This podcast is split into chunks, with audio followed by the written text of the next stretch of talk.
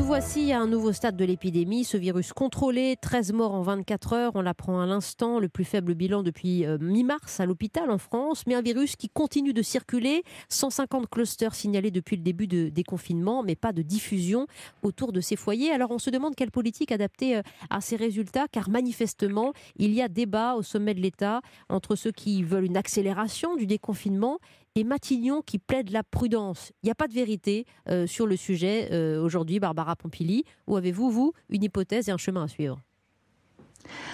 Oh, je crois que ceux qui, euh, ceux détiendraient une vérité n'ont qu'à la donner, mais ils seraient démentis par les faits assez rapidement.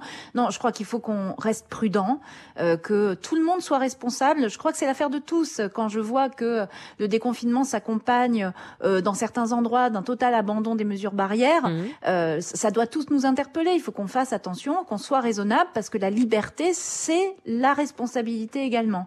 Après, il faut quand même qu'on réfléchisse sur certaines procédures qui ont été mises en place, notamment dans les écoles, où on voit que là, on arrive euh,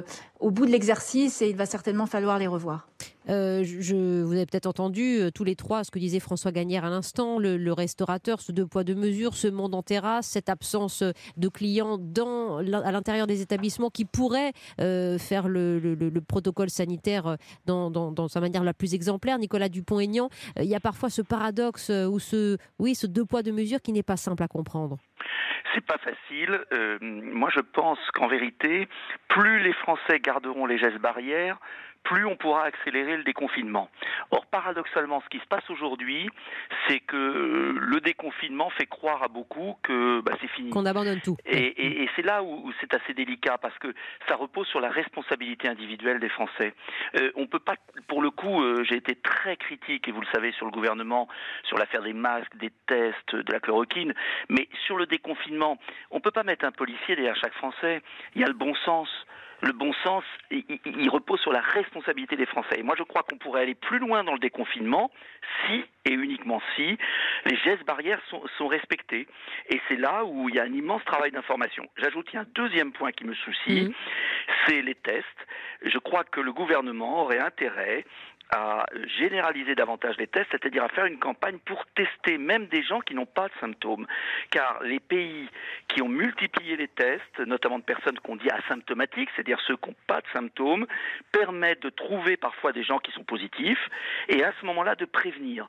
Donc la généralisation des tests, malgré le fait que le virus semble disparaître, me paraît être une, une obligation absolue pour qu'on puisse passer l'été et surtout éviter un retour à l'automne. Euh, donc, euh, je vous suis, Barbara Pompili. Euh, peut-être on allège déjà un petit peu le protocole sanitaire à l'école, mais la responsabilité individuelle avant tout, Nicolas Dupont-Aignan, Barbara Pompili, et cette libre parole du professeur Delfrécy qu'on a parfois du mal à suivre et que vous analysez aussi régulièrement, Philippe Moreau-Chevrolet. Laissons les gens vivre. Voilà la formule qui revient depuis cette interview au JDD ce matin.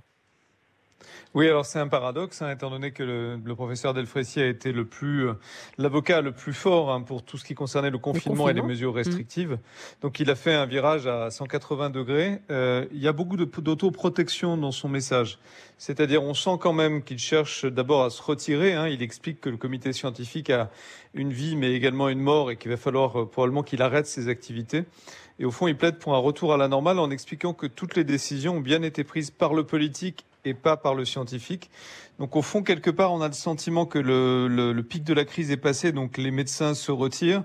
Il y a aussi probablement une volonté de se dire que l'impact du, du confinement va être extrêmement élevé en termes économiques et que probablement, euh, bah voilà, il va falloir que chacun prenne ses responsabilités, mais pas plus que ses responsabilités.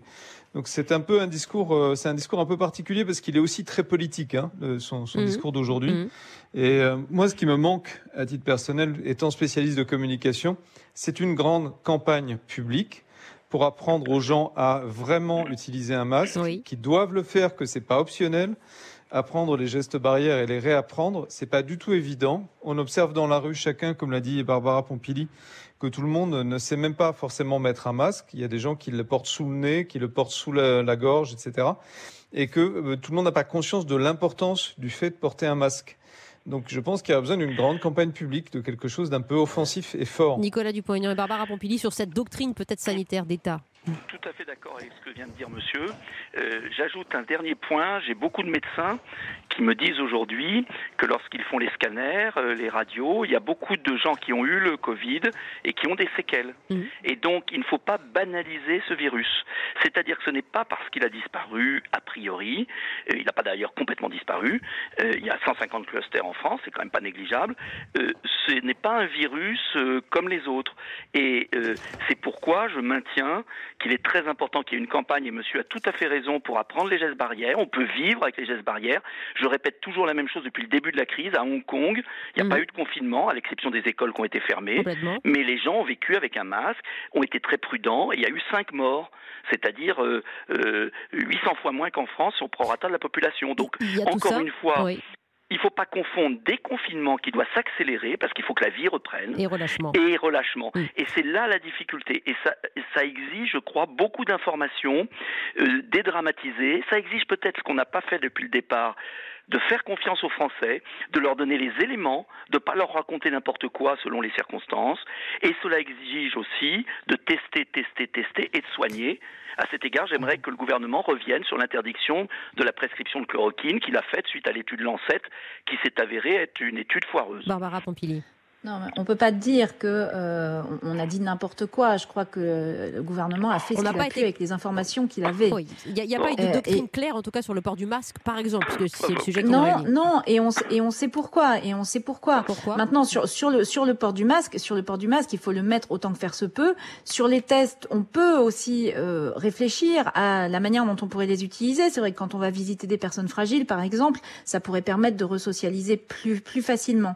Mais sur les écoles euh, là, on le voit bien sur le terrain. On a un besoin que les enfants reviennent à l'école, euh, pas, pas, forcément pour euh, terminer le programme. Je crois que là, tout le monde a, bien compris que ça ne pourrait pas marcher, mais, mais au moins pour se resocialiser, pour retrouver des rythmes, pour réapprendre. Si les enfants ne reviennent qu'en septembre, ils auront fait six mois sans école. C'est énorme.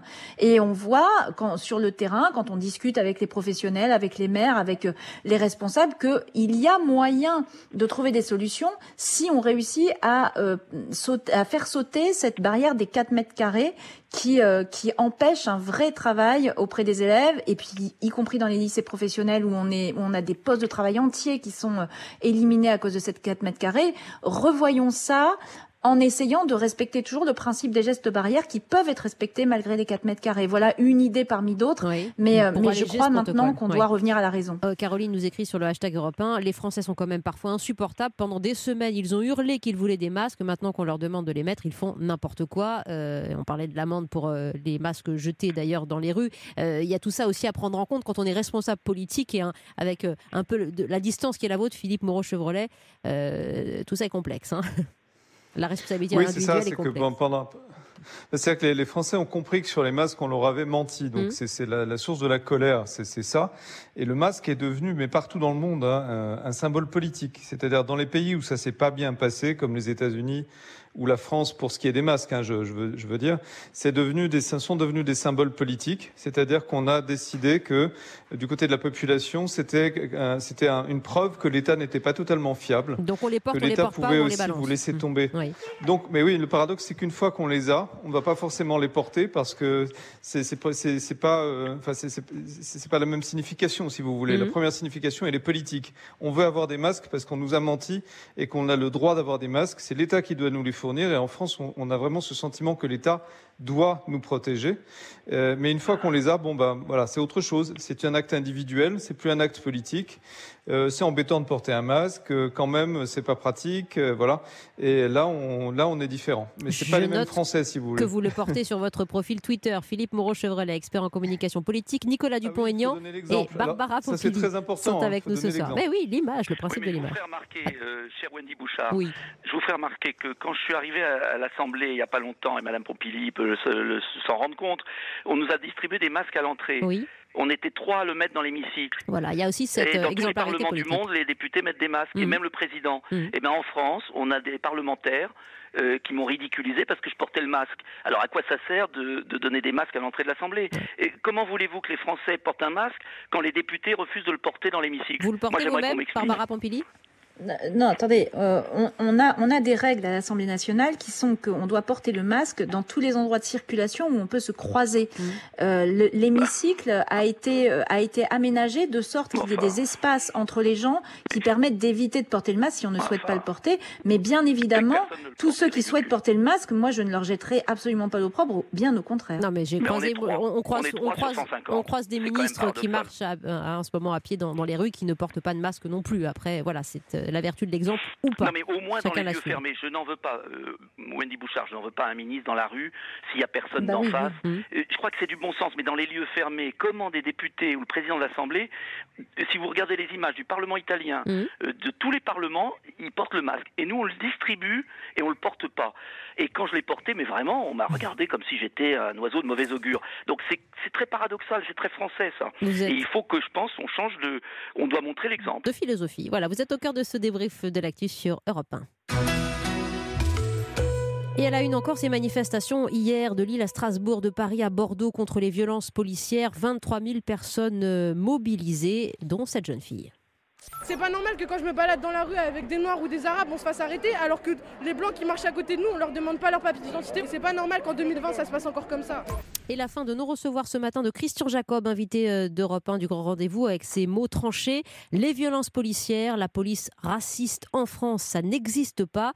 Que fait-on, Barbara Pompili, de ces déclarations? Écoutez, euh, je considère qu'il faut qu'il faut d'abord être humble sur ce sujet-là et pas excessif. Euh, la violence policière institutionnalisée, c'est vrai, euh, elle n'existe pas. Maintenant, comme partout, euh, comme dans toute la population française, il y a des personnes racistes chez les policiers, euh, comme il y en a chez les boulangers et comme il y en a chez les dentistes. Donc, à un moment, il faut savoir que ces, ces gestes-là, des paroles comme celle-là, doivent être absolument sanctionnés tout de suite, et parce que les policiers ont aussi un rôle d'exemple.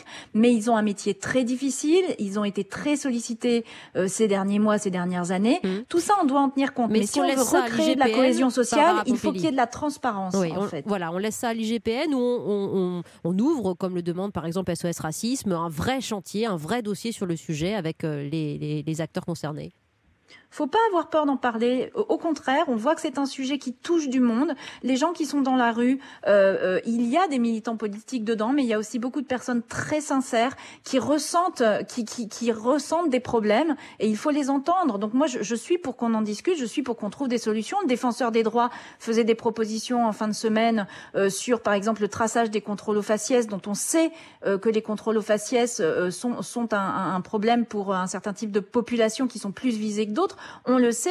Donc euh, maintenant, essayons de trouver des solutions ensemble parce que c'est aussi un sujet important de cohésion sociale dans notre pays. Donc ne faisons pas comme si ça n'existait pas, mais maintenant, euh, n'exagérons pas. La, police, euh, l'immense majorité de la police fait très bien son travail, heureusement, mais les comportements racistes et les violences doivent absolument être sanctionnés. Il a souligné leur travail justement à tous ces policiers au, menés au front comme ça lors de, ce confinement, mais avant soumis à avec ces manifestations de gilets jaunes, notamment. Euh, Christian Jacob, ce matin, Nicolas Dupont-Aignan, euh, vous vous retrouvez dans les propos du, patron des Républicains?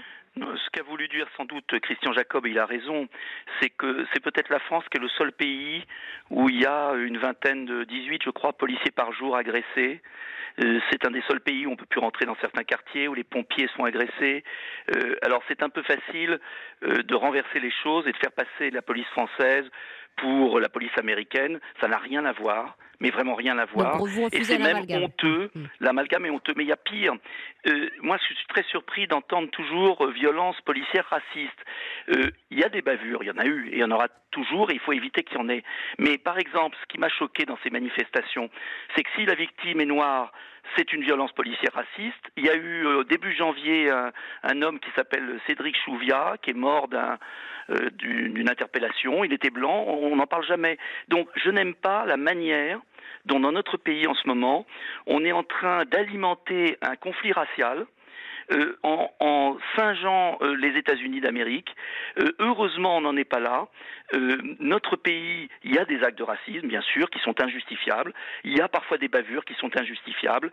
Mais de grâce, n'instituons pas dans notre pays une espèce de, de, de lutte raciale qui serait désastreuse, parce que beaucoup de jeunes pourraient y croire et on est en train de mettre beaucoup d'huile sur le feu. Il ne s'agit pas de nier des choses qui existent et qui sont irrecevables, inacceptables, mais de grâce, ne généralisons pas, parce qu'on a une des polices euh, des plus respectueuses qui soit. Et, moi, je comprends les syndicats de police. Vous savez, ils sont écœurés de ce qu'ils voient. Et il y a une sorte de d'instrumentalisation d'événements outre-Atlantique euh, pour légitimer euh, certains abus dans nos cités. Euh, est-ce qu'il faut euh, aujourd'hui que le Premier ministre, le Président s'empare de la question? Philippe Moreau-Chevrolet, euh, aujourd'hui seul le ministre de l'Intérieur, ministre concerné, Christophe Castaner, a, défendu cette profession? Alors oui, il y, a, un double problème sur cette question. La première, le premier problème, c'est qu'il y a une il y a une, euh, comment dire, on a nié du côté de l'exécutif du gouvernement la réalité de ce qui était des violences policières par rapport aux gilets jaunes. On a vu le débat enfler, on a vu se, vraiment se multiplier les prises de position, mais le gouvernement est resté complètement absent, euh, sans réponse, euh, et même avec une certaine négation qui rejoint un peu ce que la position de Christian Jacob. On a longtemps nié la réalité, et donc c'est un signal faible qui a traversé la crise du coronavirus et qu'on récupère aujourd'hui. Oui, la négation décrédibilise ensuite Oui. Bah, c'est difficile une fois que c'est une fois que la polémique est montée, qu'on n'a visiblement pas réagi et que les cas de, de violence se sont multipliés, c'est difficile de réagir. Ensuite, euh, Christophe Castaner, c'est le nœud du problème, si j'ose dire. C'est-à-dire qu'on a un ministre de l'Intérieur qui est faible, qui n'est pas euh, un ministre fort, qui été placé là et qui n'a pas vraiment su trouver sa, sa, place ou sa légitimité. On lui en a pas laissé le temps non plus. Hein. Il est arrivé en pleine, euh, en pleine émeute des Gilets jaunes. Il n'a il a pas eu vraiment le temps de trouver ses marques. Du coup, euh, bah oui, ça va devoir se régler à l'étage au-dessus, soit celui du Premier ministre, soit l'Élysée, mais l'Élysée a déjà dit qu'il souhaitait pas prendre position. Enfin, mhm. Macron a déjà dit qu'il souhaitait pas prendre position. Donc oui, il y a un moment, il va falloir qu'il y ait une prise de position probablement de Matignon. Oui. Mais c'est dommage d'en arriver là sur un problème qui aurait pu être réglé bien avant et qui était un problème de maintien de l'ordre. Et ce qui est préoccupant, c'est le point commun entre la crise des gilets jaunes et le coronavirus, et d'une certaine façon les municipales, c'est qu'on a un gouvernement qui a du mal avec le terrain et, le contrôle du terrain, que ce soit un terrain du, dans le domaine de l'ordre public, le terrain politique. Donc il va falloir reconnecter quelque part avec, euh, bah avec le terrain. Voilà. C'est pour ça euh, qu'un remaniement s'impose, Nicolas Dupont-Aignan, sur le sujet? Oh, euh, Oui, moi j'ai toujours pensé que le ministre de l'Intérieur avait une énorme responsabilité mmh. dans les dérapages des Gilets jaunes. Il a laissé faire des casseurs pour les instrumentaliser indirectement, inconsciemment ou consciemment. Il y a même des syndicats de police qui s'en sont plaints pour décrédibiliser les Gilets jaunes. il y a eu des actes très durs à l'égard des Gilets jaunes qui étaient des gens pacifistes au départ. On a laissé rentrer dans des manifs des black blocs très dangereux. Après, il y a deux poids, deux mesures permanents euh, et les forces de police n'en peuvent plus des discours contradictoires. Donc je pense que vraiment, il est vital, parce qu'on ne peut pas vivre dans cet état d'accusation réciproque. Mm. Il est absolument vital dans un pays déjà traversé par beaucoup de fractures, de réconcilier la jeunesse euh, avec les forces de police. Euh, ce qu'on voit actuellement, c'est beaucoup d'instrumentalisation de certaines forces d'extrême gauche contre les forces de police pour les décrédibiliser vis-à-vis de la jeunesse et c'est très malsain, ça peut très mal finir. Donc moi je pense qu'il y a besoin d'une parole présidentielle, il y a besoin d'un changement de ministre de l'Intérieur et il y a besoin de règles claires. Et si on ne fait pas ça, notre pays peut déraper vers des guerres civiles très graves. Barbara Pompili pour terminer sur ce sujet. Oui, euh, on a besoin de retrouver. Et sur l'autorité ou le manque d'autorité de Christophe Castaner aussi. Bah, alors, d'abord, euh, quand on les, violences, euh, les violences policières, euh, c'est une chose et elles doivent être dénoncées quand elles arrivent. Ça, point évident sur euh, les manifestations actuelles. Les manifestations actuelles, elles, sont en réaction aussi avec ce qui s'est passé aux États-Unis. Et, euh, et, on revient sur la mort d'Adama Traoré, qui, euh, qui est, est, tragiquement décédé en 2016. Donc c'était bien avant l'arrivée de Christophe Castaner. Donc je, pense que les problèmes sont complexes et que sa gestion est extrêmement délicate. le fait qu'il doit y avoir une parole sur le sujet, le président de la République a dit qu'il prendrait la parole d'ici un mois pour donner euh, les grandes orientations de la fin du quinquennat, il me semble évident qu'à cette occasion-là, il doit aussi euh, parler de cohésion sociale et il doit aussi aborder ces questions. Euh, avant, on a un gouvernement qui, qui, est au travail et qui doit, si besoin, s'exprimer. Mais je, je, crois que le président de la République doit être là pour donner les grandes orientations et le Premier ministre doit être là pour, pour l'application. Affaire à suivre, Barbara Pompili, avec votre que le président de la République n'ait pas un mot pour des forces de l'ordre qui se font agresser matin, midi et soir. Eh bien, on attendra cette parole présidentielle si elle arrive. On la souhaitera pour vous. Nicolas Dupont-Aignan. Oui, les manifestations étaient plutôt pacifiques. Hein, Barbara Pompili et Philippe Moreau Chevrolet euh, au cœur de ce grand débrief sur Europe 1. Merci à tous les trois. À bientôt. Bonne semaine à vous. Et Merci à vous. 19h54, le mot de la fin pour François Claus. Les temps changent, arrive dans un instant.